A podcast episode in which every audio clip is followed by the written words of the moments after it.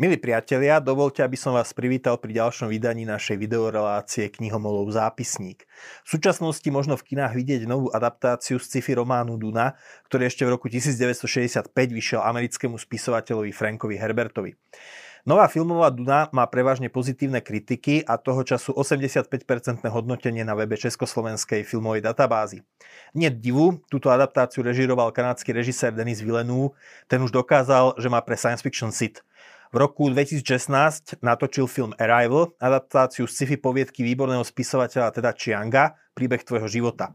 O rok neskôr prišiel do kin jeho Blade Runner 2049, pokračovanie kultového diela cyberpunku z 80 rokov. Denis Villeneuve je režisér, ktorý točí pomalé filmy a hádam každý záber, keď si tie filmy pauznete, obstojí ako samostatný umelecký obraz. Táto relácia sa však volá Knihomolov zápisník, je teda primárne o knihách a dnes by som vás chcel presvedčiť, aby ste nielen išli na do kina, ale aby ste si rovno prečítali aj knižnú predlohu. Ak pre nič iné, tak kvôli tomu, aby ste zistili, ako príbeh skončí. Filmová Duna, ktorú môžete vidieť v kinách, je totiž len polovicou knižnej predlohy. A pokiaľ ide o knihu, rovno by som vás chcel pozvať, aby ste si prečítali jej slovenský preklad od výbornej prekladateľky Maríny Gálisovej, ktorý vyšiel v roku 2018 vo vydavateľstve Premedia. V knihkupectvách sa dá stále kúpiť. 1. decembra zároveň vo vydavateľstve Premedia vychádza aj Duna ako grafický román, taktiež v preklade Maríny Gálisovej. K tým slovenským prekladom jedna poznámka. Duna je klasické dielo literatúry science fiction a veľa ťažiskových diel tohto žánru sme mnohí čítali buď v anglických origináloch alebo v českých prekladoch, ktoré existujú už 10 ročia. No vždy je dobré, ak takáto klasika získa aj kvalitný slovenský preklad.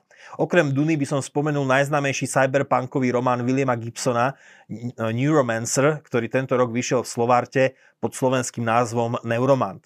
No ale späť k Dune. Dej tohto románu načrtnem aspoň stručne. Odohráva sa vo vzdialenej budúcnosti, keď ľudstvo civilizo- kolonizovalo hviezdy, no navzdory vyspelej technológii je ľudská civilizácia riadená feudálnym spôsobom.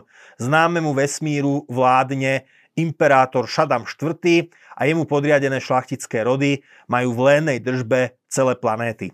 Takouto planétou je Arakis alebo Duna, púštna planéta, na ktorej sa ťaží tajúplné korenie, predlžujúce ľudský život a umožňujúce vyspelú vesmírnu dopravu. Cisár sa rozhodne, že planétu priderí šlachtickému rodu Atreidovcov, no tí sa stanú čoskoro obeťou z prísahania a sú rozprášení prekvapujúcim útokom konkurenčného rodu Harkonnenovcov. Čiže Atreidovci sú tí dobrí, Harkonnenovci sú tí zlí. Z Atreidovcov sa zachráni len syn rodiny, Paul, ktorého sa ujme púštny národ Fremenov, tí žijú na Arakise hlboko v divočine a dokonale sa prispôsobili nehostinnému prostrediu. Paul postupne objavuje, že je dlho očakávaný mesiáš, ktorý má prevziať vodcovstvo Fremenov a viesť ich do vzbúry, ktorá oslobodí púštnu planétu. Toľko zápletka, nebudem zachádzať príliš do podrobností. Poviem však, že podľa mnohých čitateľov je Duna Franka Herberta najlepším science fiction románom všetkých čias. A ja si to úplne nemyslím. Už som v niektorom z minulých dielov tejto videorelácie spomenul, že za najlepšie dielo sci-fi literatúry pokladám román Hyperion, Hyperion a nadvezujúcu sériu od Dena Simonsa, no Duna je určite vysoko na zozname. Toto dielo je totiž nesmierne mnohovrstvové. Má politický rozmer v podobe mocenského zápasu medzi Har Harkonnenovcami a Atreidovcami, no dá sa čítať aj ako príbeh o dospievaní, v rámci ktorého Paul Atreidis postupne spoznáva osud, ku ktorému je povolávaný. V tomto zmysle sa v tom nájde nejeden dospievajúci, ktorý hľadá poslanie pre svoj vlastný život. Vesmír Duny sa dá chápať zároveň ako alegória nášho súčasného sveta. Román vyšiel v polovici 60. rokov 20. storočia. Asi netreba zdôrazňovať, že korenie, ktoré sa na Arakise ťaží, je metaforou ropy. Púštny svet a Fremení zase pripomínajú Arabov aj s ich očakávaním príchodu Mahdího. Daždivá planéta Kaladan, odkiaľ Atreidovci pôvodne pochádzajú, pripomína Kaledóniu, teda Škótsko, a medzi Hviezdne impérium pripomína vlastne Britské impérium. Potom je tu ekológia. Frank Herbert si vytvára priestor aj pre opis životných podmienok na Arakise. Máme tu veľké červy, ktoré sa preháňajú púšťou, ale aj dôsledné vodohospodárske praktiky fremenov, tak aby žiadna kvapka vody v púšti nevyšla na zmar. Pri tom ekologickom rozmere Duny by som sa pre, pristavil. Dnes sa veľa hovorí o globálnych klimatických zmenách, zároveň mnohí aktivisti a politici chcú zachraňovať našu planétu akousi obdobou environmentálneho centrálneho plánovania. Je to taký komunizmus v zelenom, fremenom, pri ktorom je veľmi otázne, či prírode akokoľvek pomôže, no celkom určite povedie k zbedačeniu krajín, ktoré sú touto ideológiou najviac posadnuté. Zároveň však platí, že životné prostredie treba chrániť, to určite podpisujeme a práve prístup fremenov k svojmu svetu by sa dal označiť za istý druh konzervatívneho environmentalizmu. Pod vedením imperiálneho planetologa Kinesa postupne Fremeni vytvárajú lokálne podmienky, aby o mnoho generácií neskôr mohli časti púštnej planéty Arakis ozelenieť. Je to celkom sympatický prístup k životnému prostrediu v bezprostrednom okruhu pôsobnosti konkrétnych ľudí.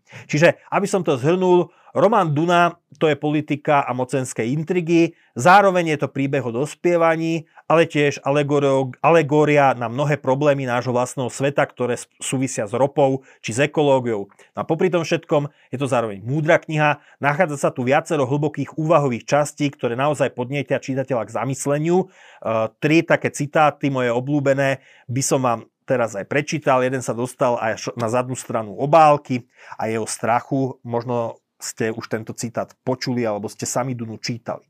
Takže, nesmiem sa báť. Strach je zabijak mysle. Strach je malá smrť, ktorá prináša úplné zničenie. Budem čeliť svojmu strachu. Dovolím mu, aby prešiel okolo mňa i cezo mňa.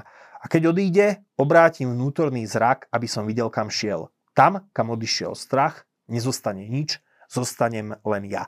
Akože skvelá myšlienka, lebo skutočne, keď sa nad tým zamyslíte, strach človeka ochromuje, člach, strach uh, ochromuje myslenie, človek už nemôže, nedokáže myslieť jasne. A je to presne ako je tu napísané, strach je zabijak mysle a častokrát statočnosť je charakterizovaná ako schopnosť konať aj navzdory strachu.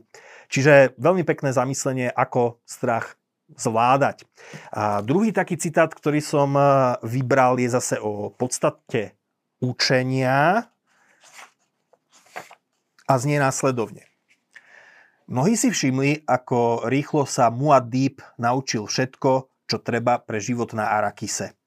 Bene Gesseritky samozrejme vedia, z čoho táto rýchlosť pramenila. Ostatným môžeme vysvetliť, že Muad'Dib sa učil rýchlo, pretože sa najprv naučil, ako sa treba učiť. A hneď na prvej hodine si osvojil základnú vieru, že sa učiť vie. Neuveriteľné, koľko ľudí vôbec neverí, že sa vedia učiť a koľko iných si myslí, že učenie je ťažké. Muad'Dib vedel, že v každej skúsenosti sa skrýva ponaučenie. Úžasná myšlienka.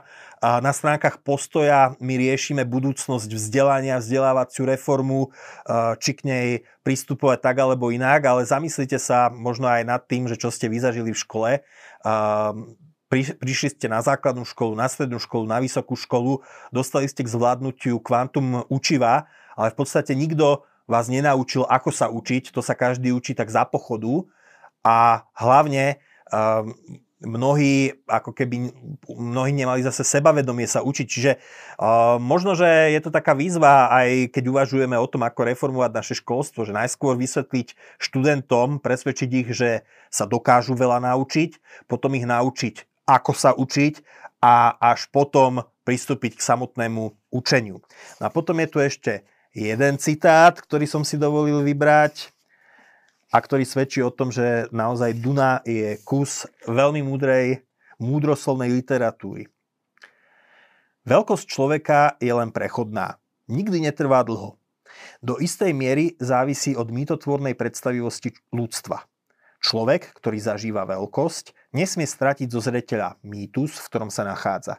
Musí odrážať to, čo sa do neho premieta. A musí mať silný zmysel pre seba iróniu.